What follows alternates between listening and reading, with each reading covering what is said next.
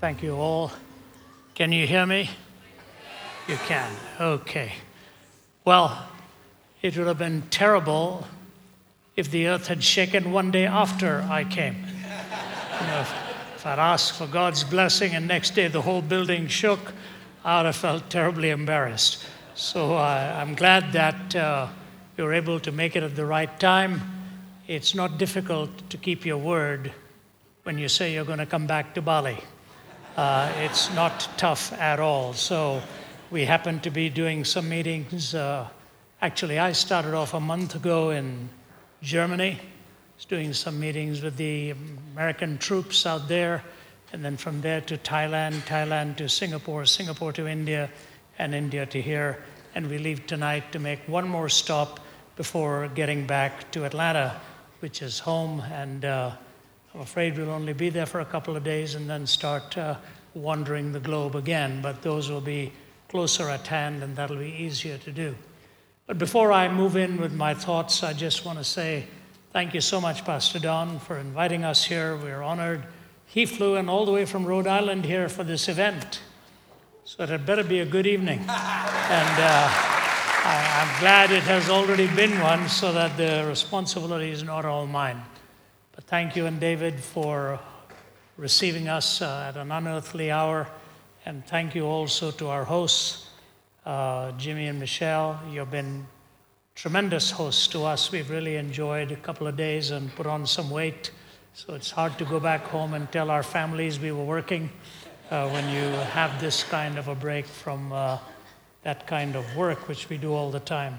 I also want to introduce you to two or three of my colleagues I'm traveling with Sanj and also joined here by Ruth, who is our chief publicist officer and does all of the uh, frontline work and many, many representations with television and media and all of that. She's joined us uh, from our team in Atlanta, but she was also with us in India, in India. So thank you, Ruth, for being here.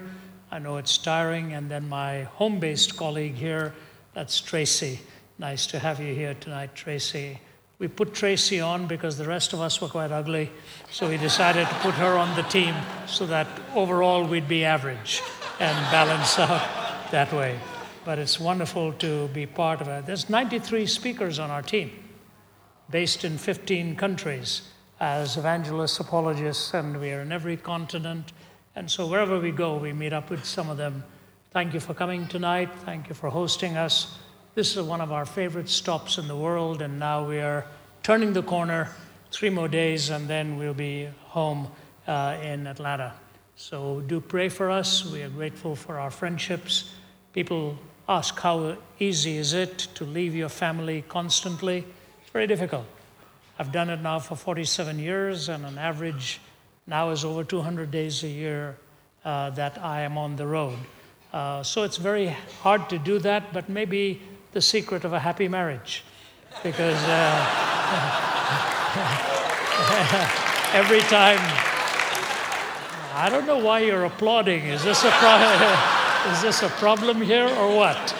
Really nice to uh, go back home. I'm a father of three and a grandfather of five. Uh, Winston Churchill was once told to her by a corporal. The corporal said, Mr. Churchill, I've never told you about my grandchildren, have I? Churchill said, No, and I want you to know how much I appreciate it. So I won't take much of your time telling you about my grandkids. Questions, constant questions. We are plagued by deep questions of the soul. And as apologists, we really are involved in the business of trying our best to answer the questions that people ask within the boundaries of reason. There are reasonable questions, there are unreasonable questions. And sometimes questions are asked that are self defeating questions. Sometimes questions reveal more our problems than they do our solutions. I remember years ago when I just left Bangkok and arrived in Newark, New Jersey to connect to Atlanta. And uh, as I stopped by, and uh, you know, you look like your passport picture after a journey like that. So I'd arrived and I'd just walked over to my gate, to catch my flight, and I looked at the marquee, and it said uh, another city. And I thought I was going to go to Atlanta from there. So there was a lady at the corner. I tapped her on the shoulder. I said, Excuse me, ma'am, is this going to where the marquee says, or is this going to Atlanta from here? She said, It's going to Atlanta. I said, That's good. So I turned around to go and get myself a cup of coffee, and I heard the patter of feet behind me running. And before I could turn around, a tap on my shoulder, it was the same lady. She said, Excuse me, are you Ravi Zacharias? Sadly, between the white hair and the horrible voice, once I opened my mouth, uh, people know they've heard it somewhere. So she looked at me and said, Are you Ravi Zacharias? I said, I'm afraid so. And then she said this That is amazing. That is absolutely amazing. I didn't know you had questions as well.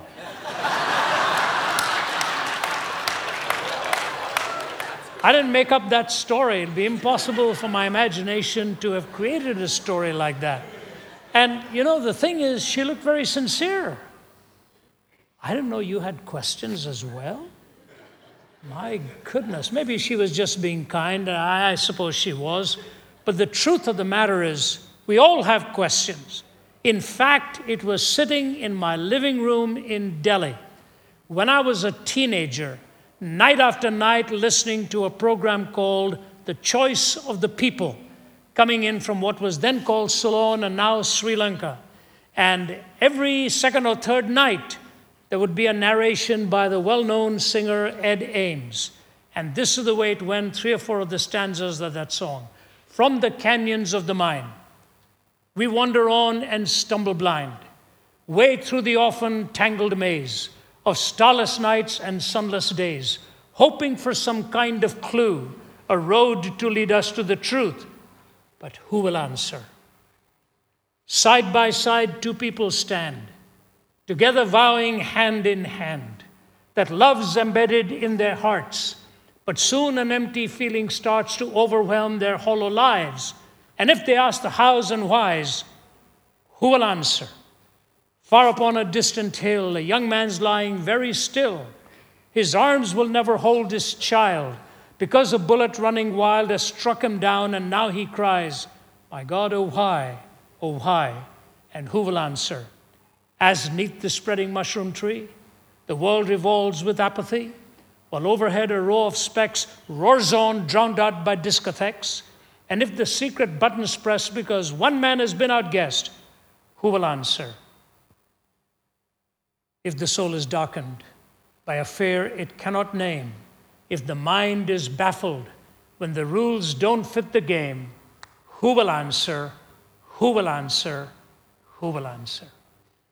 And I remember as a teenager listening to that as often as I could and writing down those words because I wanted to make sure that I got those words down pat and didn't end up missing a beat in that.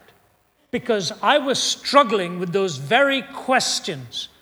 But what fascinated me about that narration, and I'm going back now nearly half a century, in the 60s, what fascinated me about that song is the way it was worded. And ironically, by the way, the background music was the hum of some kind of an Eastern chant. Who will answer? Who will answer? Who will answer?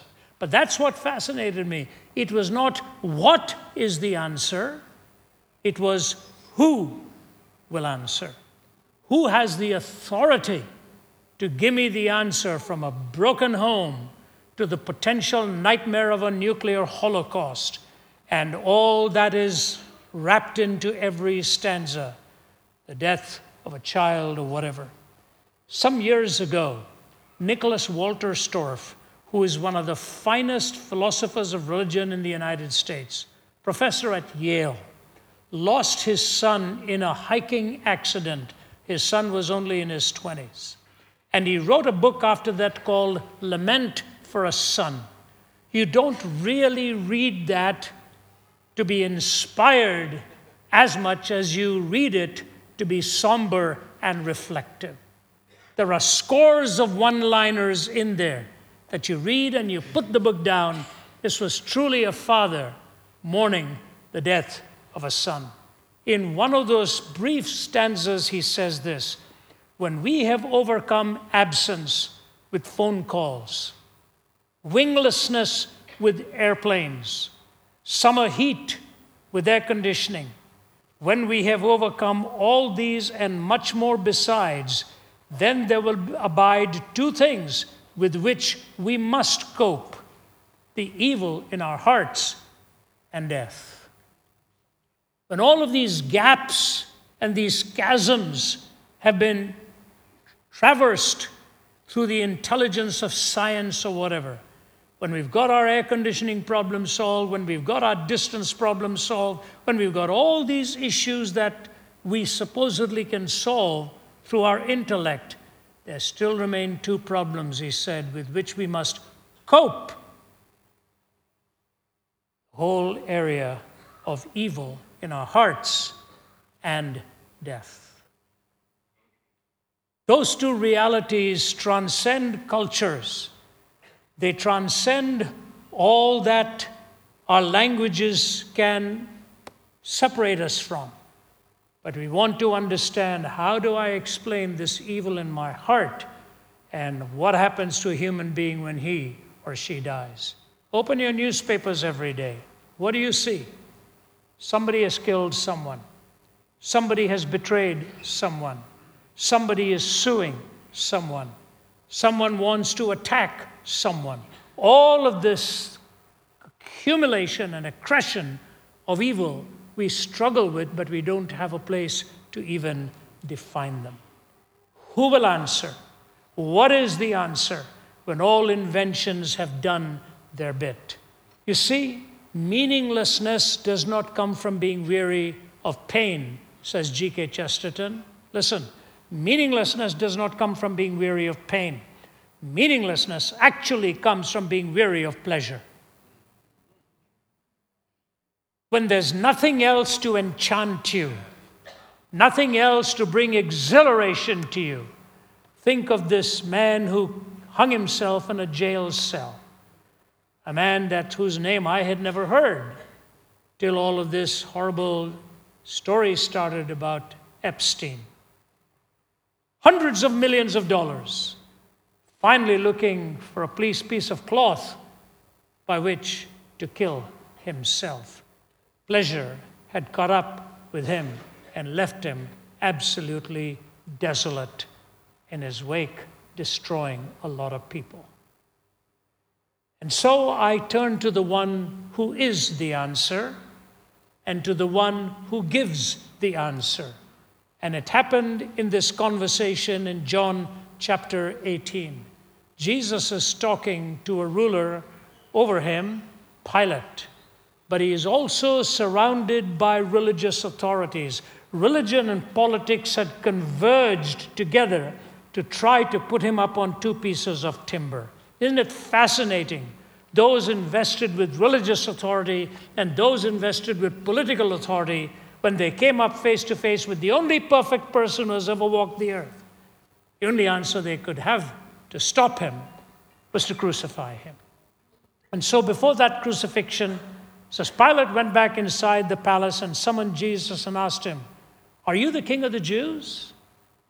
Jesus, rather than answering, asks a question of his questioner. Jesus always questioned his questioner, and by doing that, he opened up his questioner within their own assumptions. You see, when you question the questioner, two things happen. You open them up within their own assumptions and you determine the entry point of the discussion. You open them up within their own assumptions and determine the entry point of the discussion. So he says, Is that your own idea? Or did others talk to you about me? Intent is prior to content. What Jesus is saying is, Is this your genuine question? Or are you just being a setup man here in order to do this dirty work? Pilate says, Am I a Jew? He replied, It was your people and your chief priests who handed you over to me. What is it you've done? Jesus said, My kingdom is not of this world. Have you noticed that? Jesus never ran for political office. He wanted to rule, but not by the laws of a nation.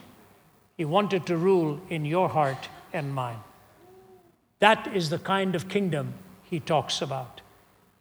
My kingdom is not of this world. If it were, my servants would fight to prevent my arrest by the Jews. But now my kingdom is from another place. Ah, you are a king then, said Pilate. Jesus said, You're right in saying I am a king. In fact, for this reason I was born, and for this reason I came into the world to testify to the truth. Everyone on the side of truth listens to me. Pilate says, What is truth? and went out. Can you imagine? Pilate said, What is truth? and walked away. He never wanted really to have the answer. What is truth? Standing three feet away from the embodiment of truth, he never waited for the answer. How ironic is that? You would have think, you would have thought at least out of courtesy. He said, I wonder what he's going to say. Jesus said, They that are on the side of truth, listen to me. Pilate proved his point. He didn't want to listen to him.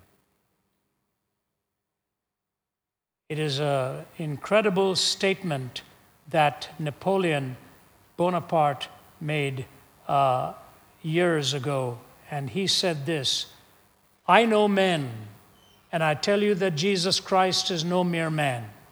Between him and every other person in the world, there is no possible term of comparison. Alexander, Caesar, Charlemagne, and I have founded empires, but on what did we rest the creation of our genius? Upon force. Jesus Christ founded his empire upon love, and at this hour, millions of men and women would die for him. Napoleon, Charlemagne, Alexander, myself, we built empires, but it is not going to last because we built ours on force, compulsion. Jesus built his empire on love. So, this one who takes the privilege and prerogative of answering your question and being the answer to your question, who will answer, gives us these truths for your heart and for mine. What is it that Jesus said that is so unique and so comprehensive? Follow me now. When people are looking for an answer to truth, there are two ways in which they can look for it. One is in individual statements, and that is called the correspondence theory of truth where individual statements correspond to reality. If you say, Ravi, how did you get here tonight? And I give you the name of a uh, make of a car and give you the license plate and tell you where it is parked, you can verify that against an objective uh, uh, demonstration. It is corresponding to reality. That's what you're testing me for. Is Ravi's answer truthful in that one statement he made? But suppose you were to go out of here and that car is not there. And you say there's no such car there. I, I promise I came in that particular car. There it is. And then you go to the security guy then and say, There was a car here with such and such. He said, I don't know what happened, but some police guys came and just with their forklift lifted a black car with such and such a license plate and took it away from here. And they said if they wanted, to come and pick it up at such and such a place. Now the case is getting a bit more complex. You're not just looking for a one statement answer, you're looking for an explanation of why that particular vehicle is not there. That is what is called the coherence theory of truth. Correspondence deals with individual questions, coherence deals with the series of answers. And in a court of law, both of those are used by the legal team. They are looking for your answers to correspond to reality. They're looking for the whole narrative to fit together without contradiction. Because two mutually exclusive statements cannot both be true at the same time without qualifying at least one of them. That's what I want you to think about now. Jesus explains and answers your questions in a way that is so unique The first is that he describes your condition and mine perfectly. That we are sinners before God, that we have violated the purpose for which he has made us. How do we explain this whole wretchedness of sin? He talks about like a dog going back to its vomit. How do people do the horrible things they do, which doesn't exactly make sense whatsoever? I remember in the 80s, when I was in the thick of beginning my ministry, I had been invited to Poland to speak. And I was speaking in Warsaw. This was still during the days of the Cold War. And those dark, foggy days in the middle of winter, I remember my host said to me one day, uh, Do you mind if I drive you and show you the concentration camp of Auschwitz? I said to him, I said, Henrik, I've actually seen, I've seen Buchenwald and Dachau. And if he said, No, no, those were concentration camps. Auschwitz was a death camp. I don't know if you've seen a death camp. I want to take you and have you see Auschwitz. So we got into the car and we drove, and emotionally, I wasn't prepared for what I was going to see because, as I said, I'd seen some of these, but they were not in any way connected the way Auschwitz was going to connect with my heart. And as I walked in and walked from room to room and realized that the commandant there was obliterating humanity at the rate of 12,000 every day. I don't know how many there are here tonight, but there's certainly not 12,000. And if you were to take 12,000 people and put them in a large auditorium and realize how they were obliterated every day to a total of millions by the end of the Nazi Holocaust. And the worst room was to walk into the room where I saw small suitcases, small toothbrushes, tiny sets of clothes where children had been obliterated like that and pictures of little boys standing like this, shoulders raised up, looking absolutely terrified like zombies as they were castrated by Mengele in his experimentation on twins. And I looked at that and I thought to myself, how on earth did intelligent people degenerate to that kind of demonic behavior? One young gal stormed out of there sobbing and she just couldn't take it anymore. The final room was where they were put into the gas chambers. They weren't told that, they were told they were going to be deloused. So they are gathered in large numbers and taken in. They are stripped naked, men and women, and they are put in there.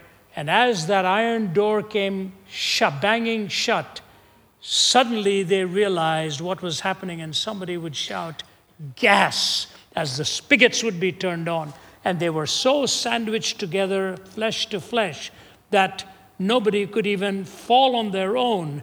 But one by one, the whole room would obliterate all of them by that poisonous gas.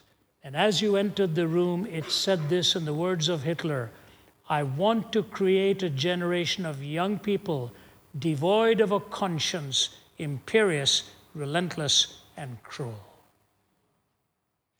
You see, in the Garden of Eden, two things happen that are incredible to my way of thinking.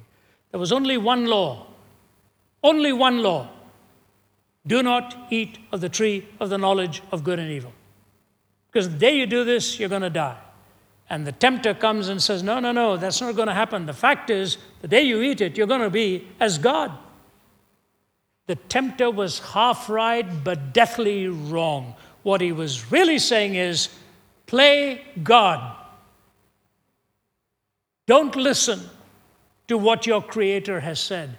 Play God. And what actually happened at Eden was rather than allowing God to be the definer of good and evil, we became the God of God and redefined everything.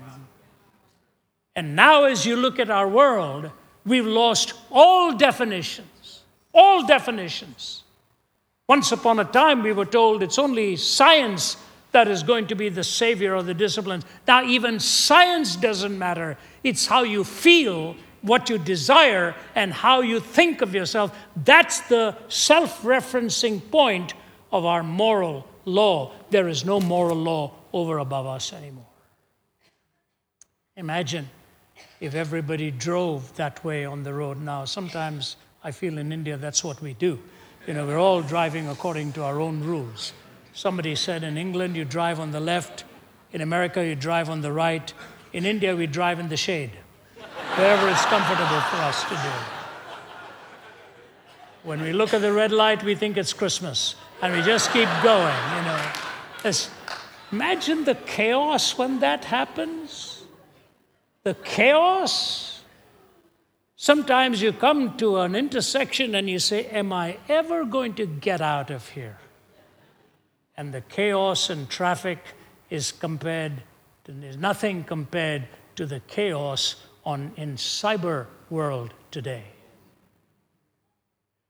As I've said, I don't think it is accidental that the logo of one of the best selling machines in cyber world is a bitten apple.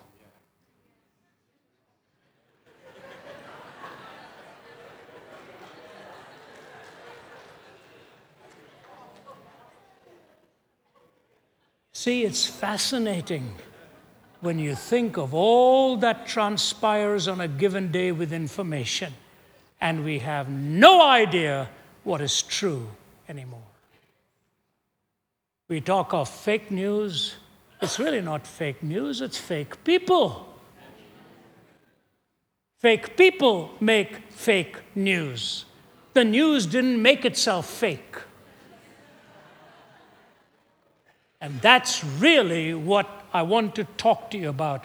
Are you really who you claim to be? You see, the law and the moral law is like a mirror. It can tell you your face is dirty, but the mirror will never clean your face for you. The reality is that your sin and my sin is the most indisputable fact about who we really are. We do things, we don't do things. And they, every time I look at my own heart and I struggle with so many things, and I say to myself, how does anybody dispute the fact that we are sinners? How does anybody dispute the fact? As Malcolm Muggeridge said, it is at once the most empirically verifiable fact, at the same time that it is the most intellectually resisted. Sin is the most empirically verifiable fact, at the same time that we intellectually resist it. I was speaking at one of the major universities on what it means to be human, and one woman stood up and shouted at me and she said, I don't believe that mankind is basically evil. I believe that we are basically good. And as I started to give her the facts and figures of all that goes on, she said, I don't care what the facts and figures are. And the louder she shouted, the more she proved my point. Reminded me of a classmate I had in Toronto. And uh, one day, you know, that was in the, in the 70s, and it, uh, it was a day where all kinds of phenomenon were going around, phenomena were going around, where we'd be sat down in class two or three of us, and we'd have to tell one good thing about the other person and one bad thing about the other person. I don't know whoever came up with this idea, but we used to do that. So we're, I've got to conjure up my head. I'm finding it harder actually to think of some good things that I wanted to say. The bad things were easier to see. And as the class was over, this one guy, I, I'm not making this up by the way, it's true. He got up and stormed out of there. So I followed him. I said, What's the problem? He said, I don't believe it. I simply don't believe it. I said, What didn't you believe? We were going to the mailbox. He said, You know what those guys told me? I said, What? They told me that I didn't know how to take criticism.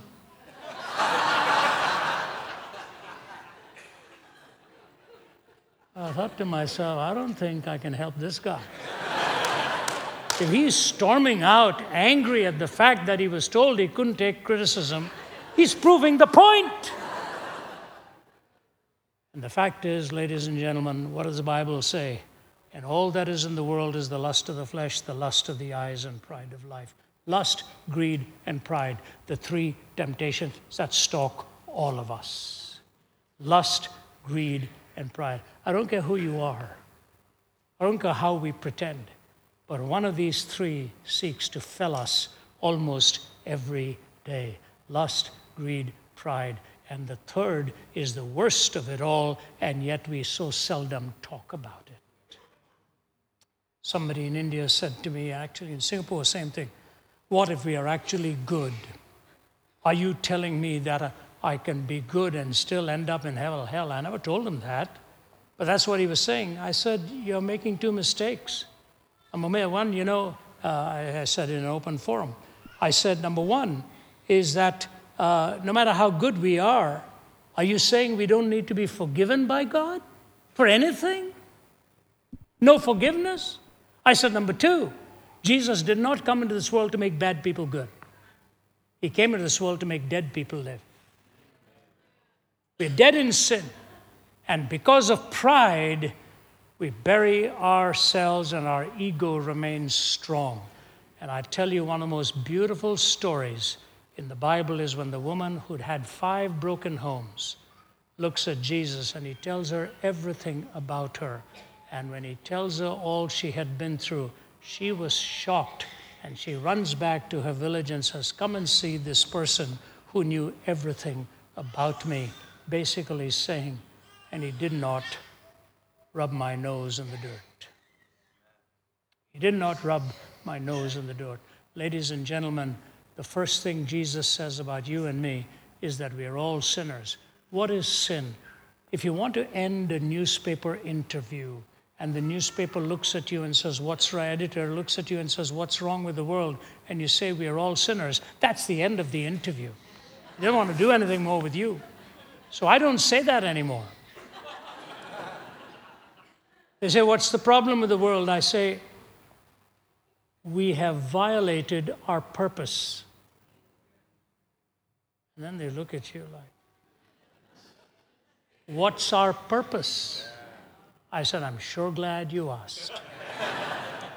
That's what life is about to define your purpose. And when you read the scriptures, ladies and gentlemen, it's not so much that you read the Word of God as much as the Word of God is reading you. So, first is the recognition of sin. Second is His provision for my malady. He is the only one who provides for that malady in the reality of what Calvary was all about. You see, there are two things about the cross that are absolutely brilliant when you think about it.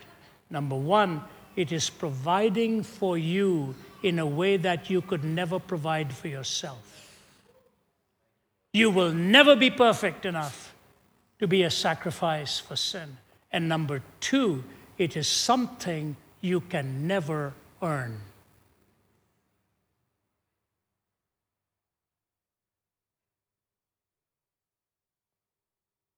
You can never earn your salvation. See, time is something that is loaned to us, eternity is a gift to us. When that time is loaned, one day that's, it's up, you'll have to return it. Say, I'm done. I'm going to be called back. But eternity is a gift that God has given to you and to me. And what a beautiful gift that is that gift that offers you forgiveness. You know, many years ago, there was a well known preacher by the name of Jim Bakker. He directed that empire called PTL, praise the Lord. I remember when I just started writing, my wife was with me, and I was standing in one of the uh, publisher's booths. And a few feet down, I could see Jim and his wife Tammy sitting on gold chairs, gold thrones, and people coming there, literally almost uh, doing obeisance, kissing their, by the back of their hand, and all of that. And I was fascinated that we're all merely human beings doing what God has called us to do, supposedly. And yet, here, this almost worship going on, but I never said anything. In my heart, I just tucked it away and I said, I don't like what I'm seeing. Time went on, and he made some big mistakes, sad mistakes, and he blundered. And nobody felt the pain more than him and his wife.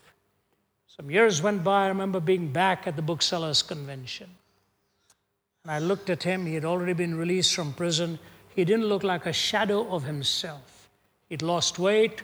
The cheeks were sunken. Once upon a time, so prosperous looking. Now he looked a shadow of himself. And I nudged my wife and I said, I think that's Jim Bakker, although we can't recognize him. And that night he spoke. It was one of the most moving talks I have ever heard. And the book is titled, I Was Wrong. I was wrong. And he told a story. He said, When I was in the throes of my incarceration, I was cleaning the bathrooms one day, sloshing around there, pushing the water away. And one of the guards came to me and said, You uh, have a guest. And Bakker said, I don't want to see my guest. He said, I think you want to see this one. He said, No, I don't. He said, Jimmy, you better come. You want to see this man? He said, I'm not going to go and get changed then. I've got all this water splashed over me in my overalls. He said, That's fine. Come as you are. So he throws them up, down, and he walks over towards the waiting room. And who's waiting to see him there but Billy Graham? Billy was a pretty tall guy. Jim Bakker wasn't. And as Jim Bakker saw him, his heart melted in the sight of Billy Graham. And Billy just strode over towards him like that, wrapped his arms around him, and held him tight. And Jim Bakker just sobbed like a little babe in the arms of a pretty big man. And he said, Do you know what it feels like to be the most distrusted preacher in the country, embraced by the most trusted preacher in the country? Ladies and gentlemen, do you know what it is like to be embraced by the forgiveness of Jesus? That's why this hymn writer says, What language shall I borrow to thank you, dearest friend, for this thy dying sorrow, thy pity without end? O make me thine forever, and should I fainting be, Lord, let me never, never outlive my love for thee. You know, my oldest grandson, Jude, is eight years old. He has an amazing vocabulary. I don't know where he gets it from, but he's got all kinds of big words. And he goes to a school three days a week, the other two days he's homeschooled. And one day the teacher wrote a note, last Good Friday actually, he was seven at that time, wrote a note to his mother, Naomi, our daughter. She said, Naomi, you'll never believe what happened today. She said it was Good Friday. So I sat all these first graders down, and as I sat them down, I brought a basin of water and washed their feet on Good Friday. I washed the feet of these little children. And then she said, Jude walked over to me and said, Teacher, do you mind if we wash your feet too? She said, That had never happened before. She said, Every Good Friday I wash the feet of my children, my class. But nobody had ever said, Can we wash yours? So Jude said, Can we wash your feet, teacher? So she sat down and they went and filled up the basin of water. You can imagine the mess they were making in it. And they put it in front of her and they washed her feet and wiped it clean. And then Jude looked at her, and here's what he said I want you to know that your feet are now clean. but your heart is purer. And our hearts are purer since we met you.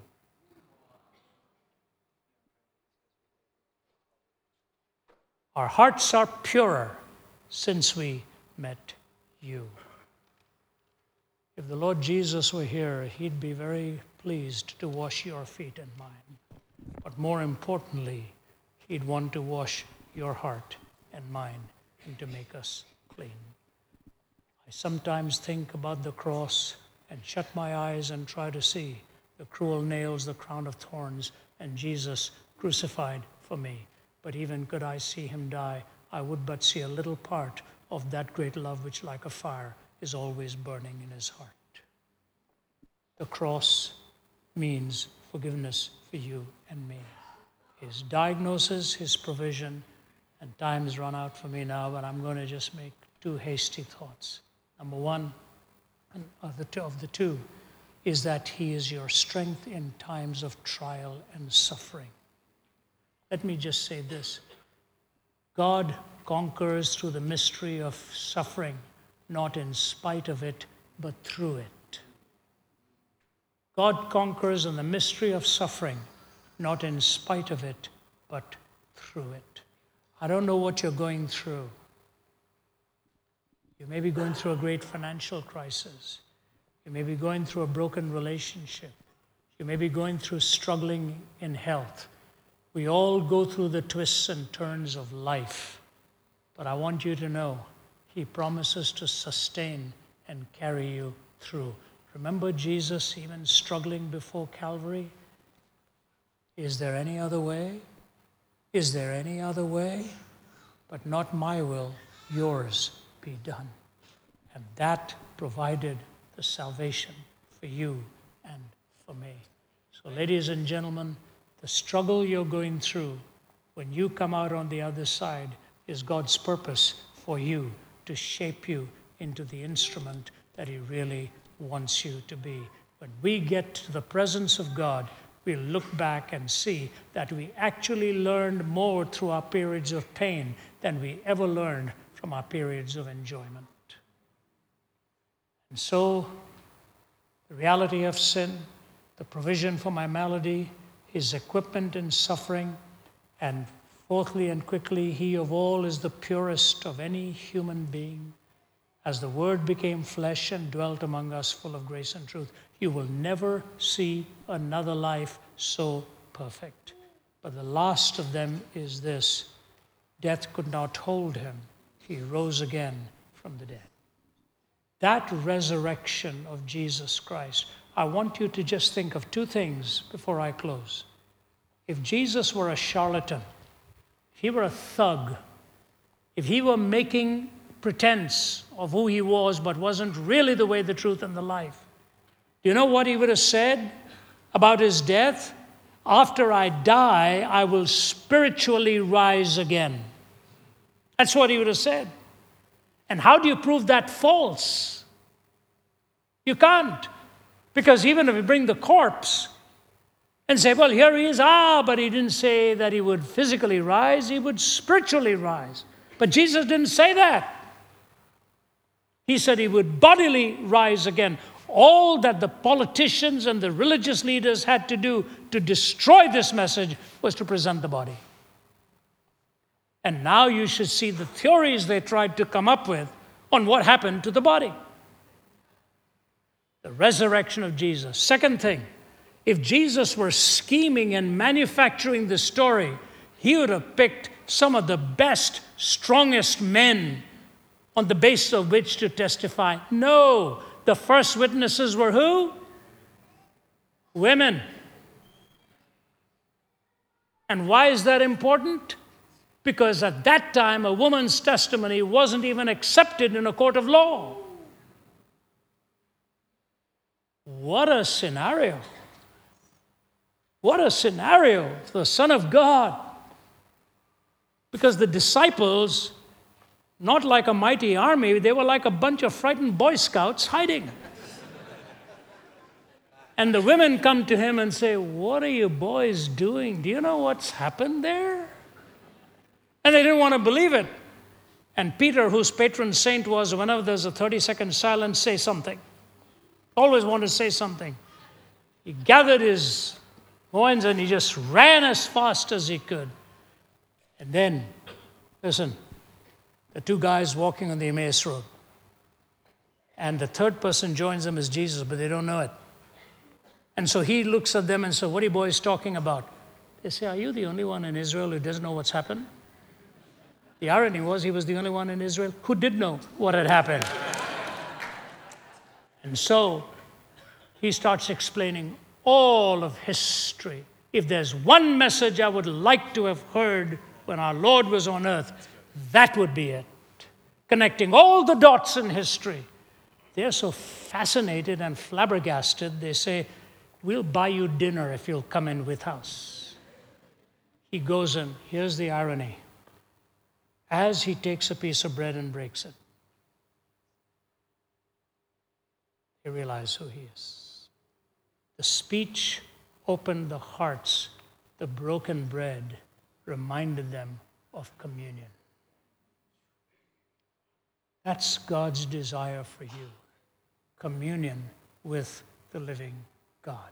And he rose again from the dead in order to give that truth to you and me. Diagnosis provides for the malady, sustains you in suffering, the purest being there was, and much else, and rose again from the dead. When my mother died in 1974, I was 28 years old at that time. And all I could think of was that she's gone. She's gone. She's gone. She was in her 50s. And my, I said to my dad, uh, You've asked me to speak at a funeral. I can't do it. I don't have the heart to do it because I can just think of one word she's gone, gone, gone. And my dad said, Son, if you must use the word gone, finish the thought, gone where? And I got on my knees and I thought to myself, She's not just gone, she's gone home to be with the Lord. You know, we travel all over the globe. There are wonderful places we see, just like the last three days have been a touch of heaven. But then I get back home and I get down on my knees and I kiss the kitchen floor. It's nice to be back home. If my earthly home brings me that kind of joy, how much more our heavenly home. He has made you for Himself, and your heart is restless until it finds its rest in Him. Who will answer? Who will answer? Who will answer? He will answer. The Lord Jesus, who says, I'm the way, the truth, and the life. No one comes unto the Father except through me. May God bless you as you reflect on these truths. You've been a wonderful audience. I'm sorry I've gone over my mark, but you know, uh, you came all, I came all the way here. I've got to finish my thoughts. So I hopefully I did something. God bless you. That's it.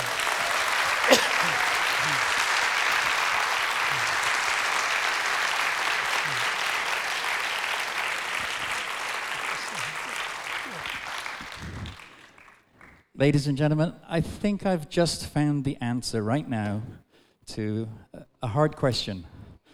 Uh, I imagine one day my daughter is going to say, Daddy, what's the hardest job in the world? Here it is. Following this gentleman up onto stage is definitely the hardest job I've ever had in the world so far. So um, please have a seat. Um,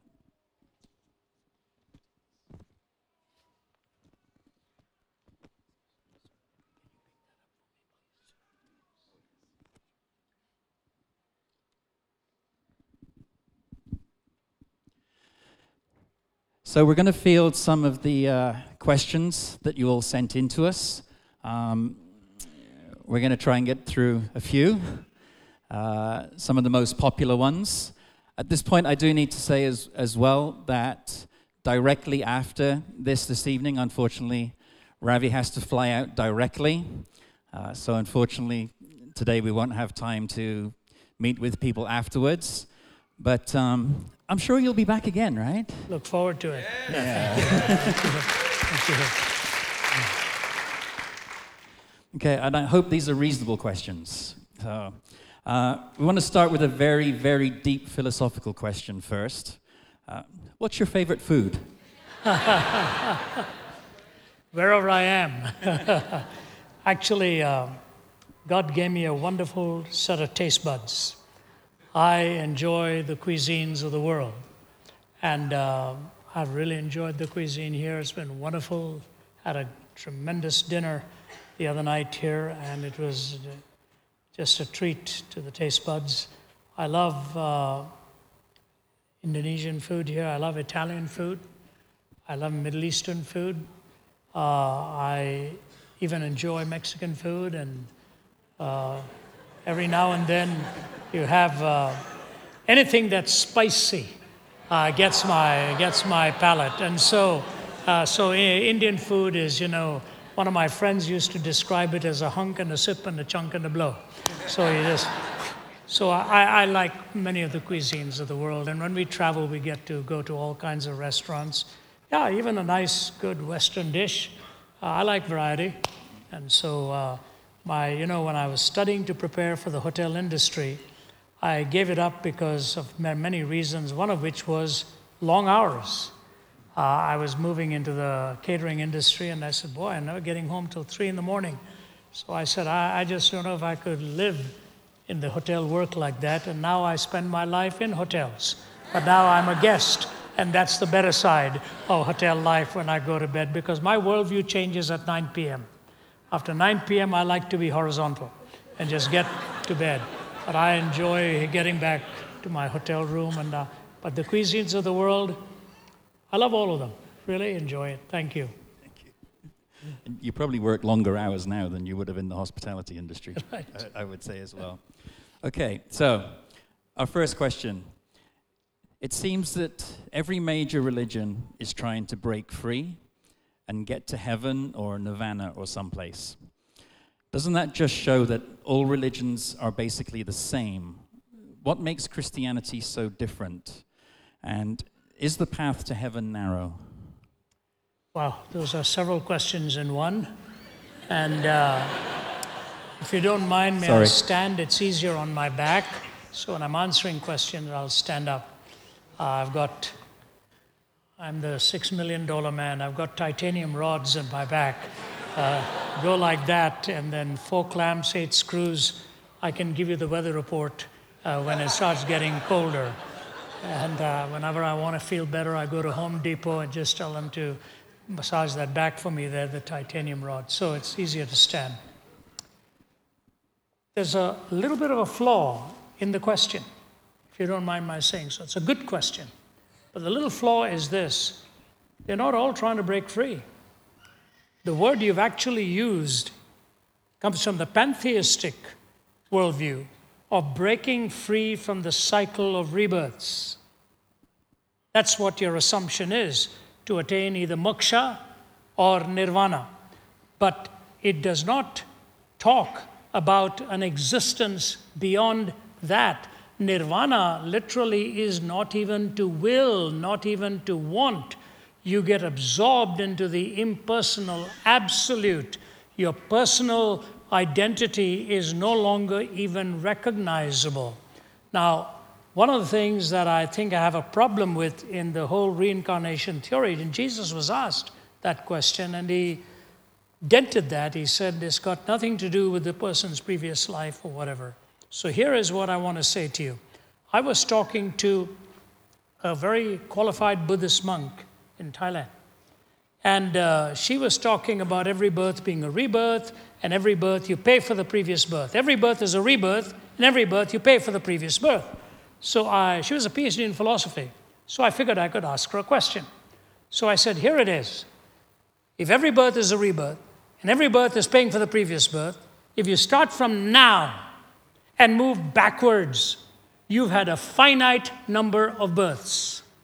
Not infinite number, or you wouldn't be here. Start from now and move backwards, you've had a finite number of births. She said, That's right. I said, If you've had a finite number of births, that means you had a first birth.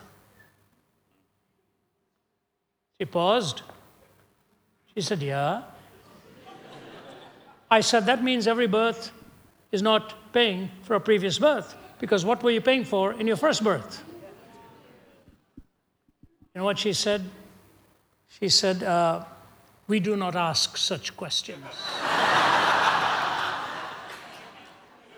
so, to try to break free, yeah, but that's not what the gospel is about. If the Son shall make you free, you shall be free indeed. In the gospel message, freedom is not breaking a repetitive cycle, freedom is moving in a linear direction to be ultimately not in union with the impersonal absolute, but communion with your personal creator. There's a big difference between union, and that's why the union idea, the person meditates, because in meditation it's an I. In prayer it's an I, you. So there are big differences between these worldviews. So I say to you, your hunger is for a relationship.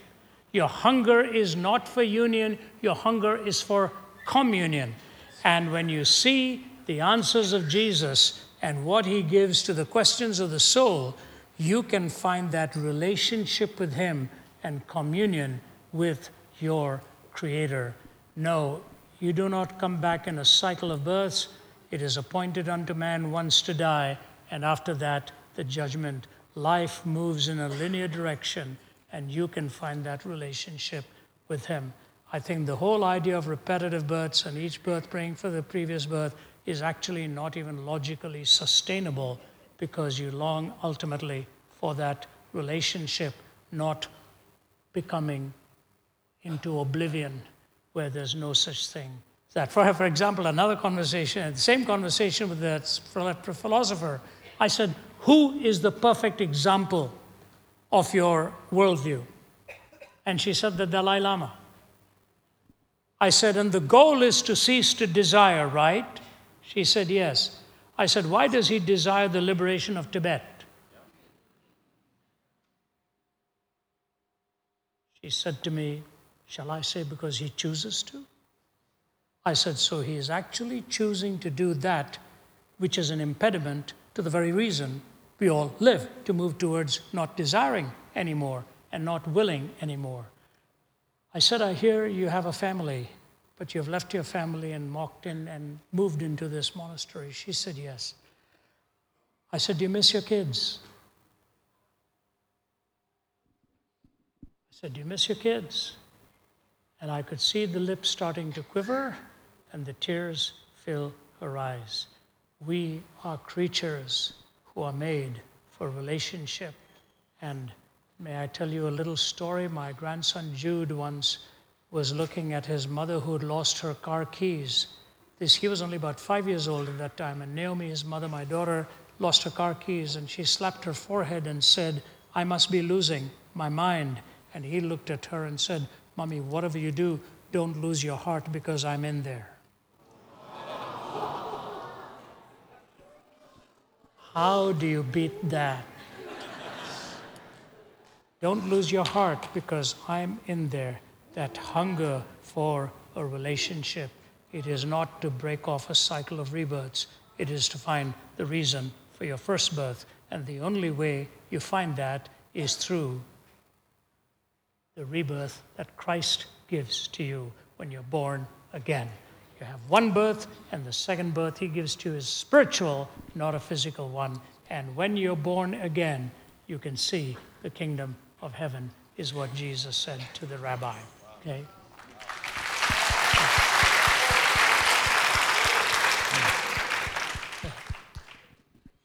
I think we got time for one or two more. Okay. Okay. So, uh, the next question that came, one of the popular ones. We talk about God being so loving, yet there is so much suffering in the world. How do you explain this? How could a good and powerful God also allow suffering and evil and injustice? Yep. Hardest question. Let me give you a couple of illustrations and then give you the logical answer for this. Suppose I were to take my four year old grandson and I say, Ah, I'm taking you for a visit with the doctor. And he says, Why? I said, We're going to have some fun. So we take him to the doctor. And then he sees this big syringe being prepared, a long needle. And that needle is jabbed into his arm and he screams a blood curdling cry. You know? And then he goes the next day to his friends and says, I don't know what my papa was up to last night. He took me to a person who just jabbed a needle in me, and then I saw him paying him.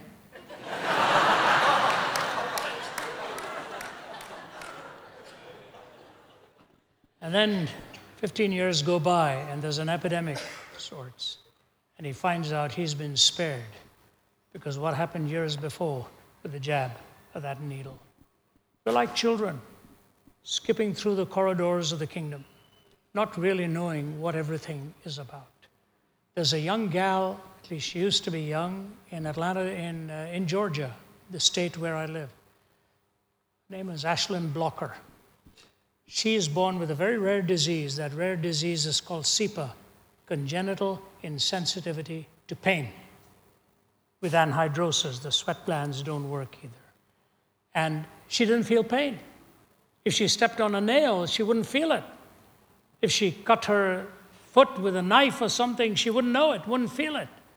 And the people who look after her in school have to watch her very carefully. After every sporting event, they go through head to toe to make sure she hasn't injured herself, herself and that there's no chance of some kind of infection coming in. And her mother on uh, television said, My prayer every night is God, please give Ashlyn a sense of pain. If in our finite world we are able to see what pain does to remind us something is wrong, is it impossible for an infinite God to be able to provide the reality of pain to remind you and me that something is wrong? So here's what I actually say to you in, in, in the simplest possible terms, and that is this when something is broken, it hurts. And the greatest gift that God has given to you and me Listen, the greatest gift He's given you and me is the freedom to choose. The freedom to choose. And that freedom to choose was necessary because of the greatest ethic, which is love. The greatest ethic is love. The greatest gift is the freedom to choose. But where there is the possibility of love, there will always be the possibility and the probability of pain. When you think about it, there are four possible created orders that God could have made.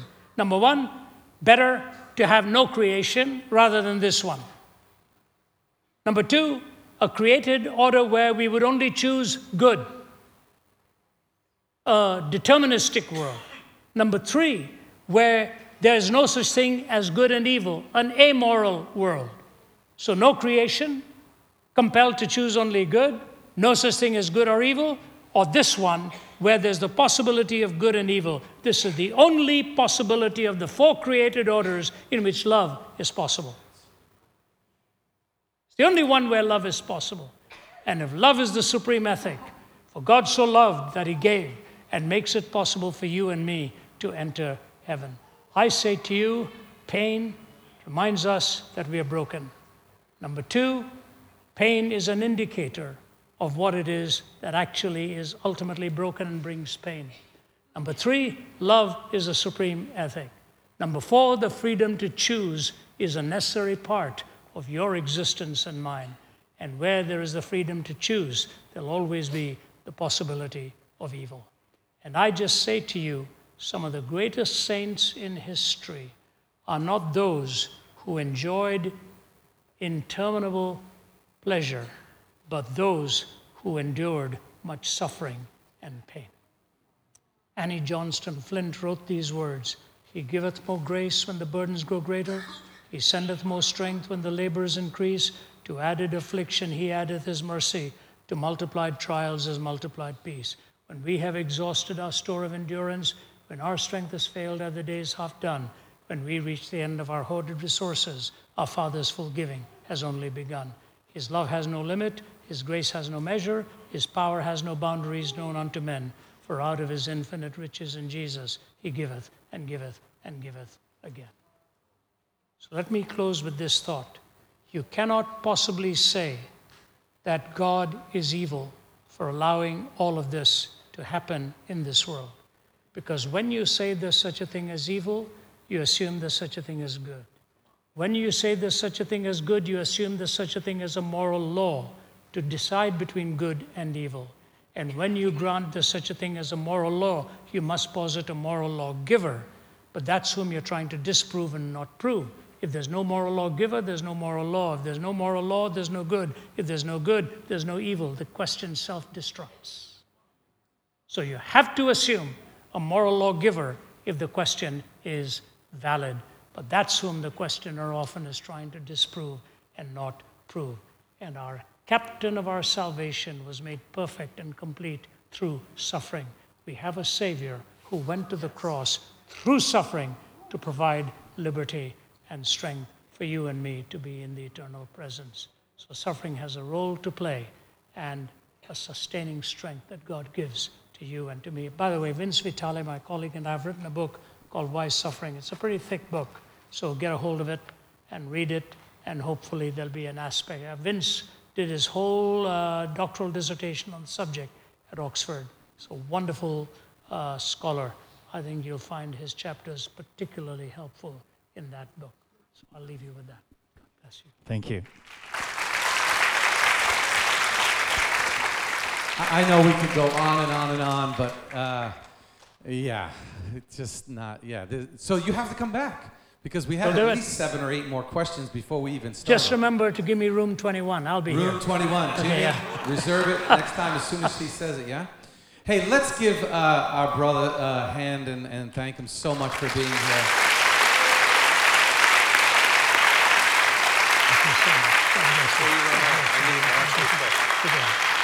And there was something that, uh, that Ravi uh, couldn't do because uh, I'm sorry I'm emotional, but I'm really thankful he's here. Um, he couldn't bless us in this building. So I'm going to ask that, um, that Ravi would just say a prayer over us, that we can continue to spread God's uh, love throughout Bali and beyond. That's our goal. And so, Ravi, please pray for us and, and for this building. Right.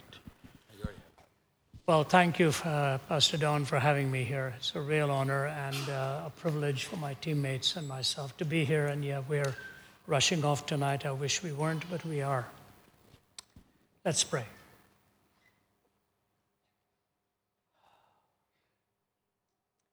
How beautiful, how beautiful the sight of thee must be. Thy endless wisdom, boundless love, and awesome purity prostrate before thy throne to lie and gaze and gaze on thee.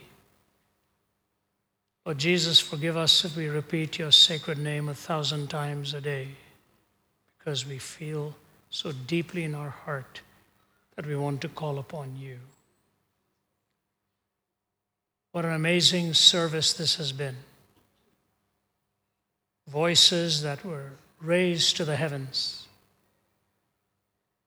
belting out the melodies to remind us that you put a song in our hearts. You give us that irresistible urge to sing. We want to sing because words alone cannot express our thoughts. And so the melody lifts us to heights that mere prose cannot do. I thank you for the leadership team in this church, Pastor Don, and the passion you have poured into his heart, the passion for the peoples of this world. And we know so many are represented here from different languages and different cultures. How beautiful this is a glimpse of what heaven is like. Father, I just pray that you will bless the leadership, keep them from evil, keep them from stumbling, keep them from division, help them come together as one voice before you, and bless them. But I thank you for those who, through these years, have so sacrificially given so that this building could stand. And even though the earth quivers and shakes and trembles, your building, which is the church, the gates of hell will never be able to prevail against. I pray that you will truly bless this place of worship. Make it a place of supreme reverence. May many come here and find you as their Savior. Thank you, Lord, that you're building your church, and may this body of believers have a huge impact here in Bali to the uttermost parts of the earth. Father, there are many here today who may need you, and I just pray that you will guide me as we close. And so, ladies and gentlemen, with your heads bowed and eyes closed, I'm going to give you this opportunity. Maybe you've never really trusted in Him, or you have and you're wandering far away, or you're struggling in your faith before Him. Will you give me the privilege of praying for you? And the way I'd ask you to do it is just to slip a hand up and put it down. I would like to pray for you, either as one coming to Him or as one saying, I need help. I'm in trouble in my spiritual life. Ravi, please pray for me. Just slip your hand up, put it down. Yes, thank you. God bless you. Several hands all over the place here. And at the back, right at the back. Thank you that you've had the courage to do that. You can put it down. But I'm going to do it one more time.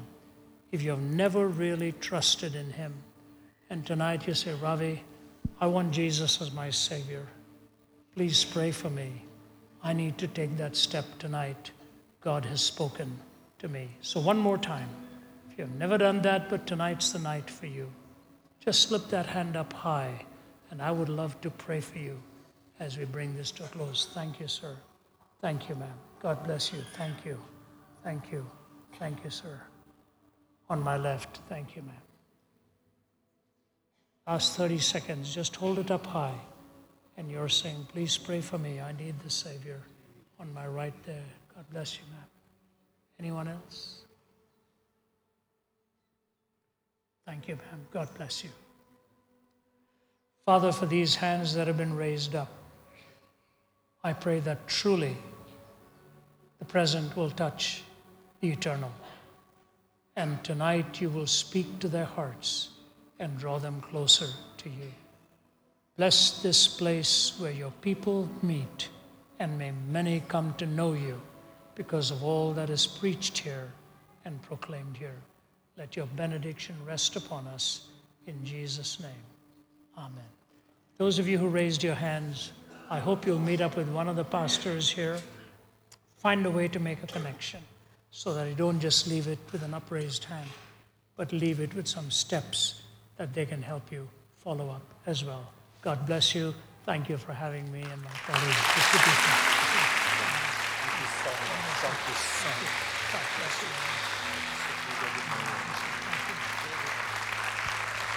Thank you so much. Thank you, Sanj. Thank you so much. Yeah, please, Sanj, how you follow, please. If you follow him, yeah, yeah. You may be seated. Hey, listen, I, I don't want to, uh, you know, I know that, please just sit down one more minute. I know that uh, many of you have come from other churches, and we would never, we want you to go back full of passion into your churches to see many souls saved. That's our desire. But if you don't have a home, we'd love for you to come and join us. We're here on Sunday mornings. We have Bahasa uh, at 8:30 and at 10:30 we have English. Now, we're glad we didn't charge anything.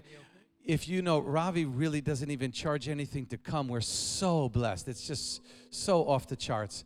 Uh, so if you'd like to help with the ministries, we just have an envelope. Just put something in there. There's boxes in the lobby you know, whatever you can give will just go to all the ministries that we do here. God bless you. We're going to sing one of the songs that you guys have written. So why don't you let loose and have a great night? Uh, I love you. And Jesus does too. Amen? Hit it, guys.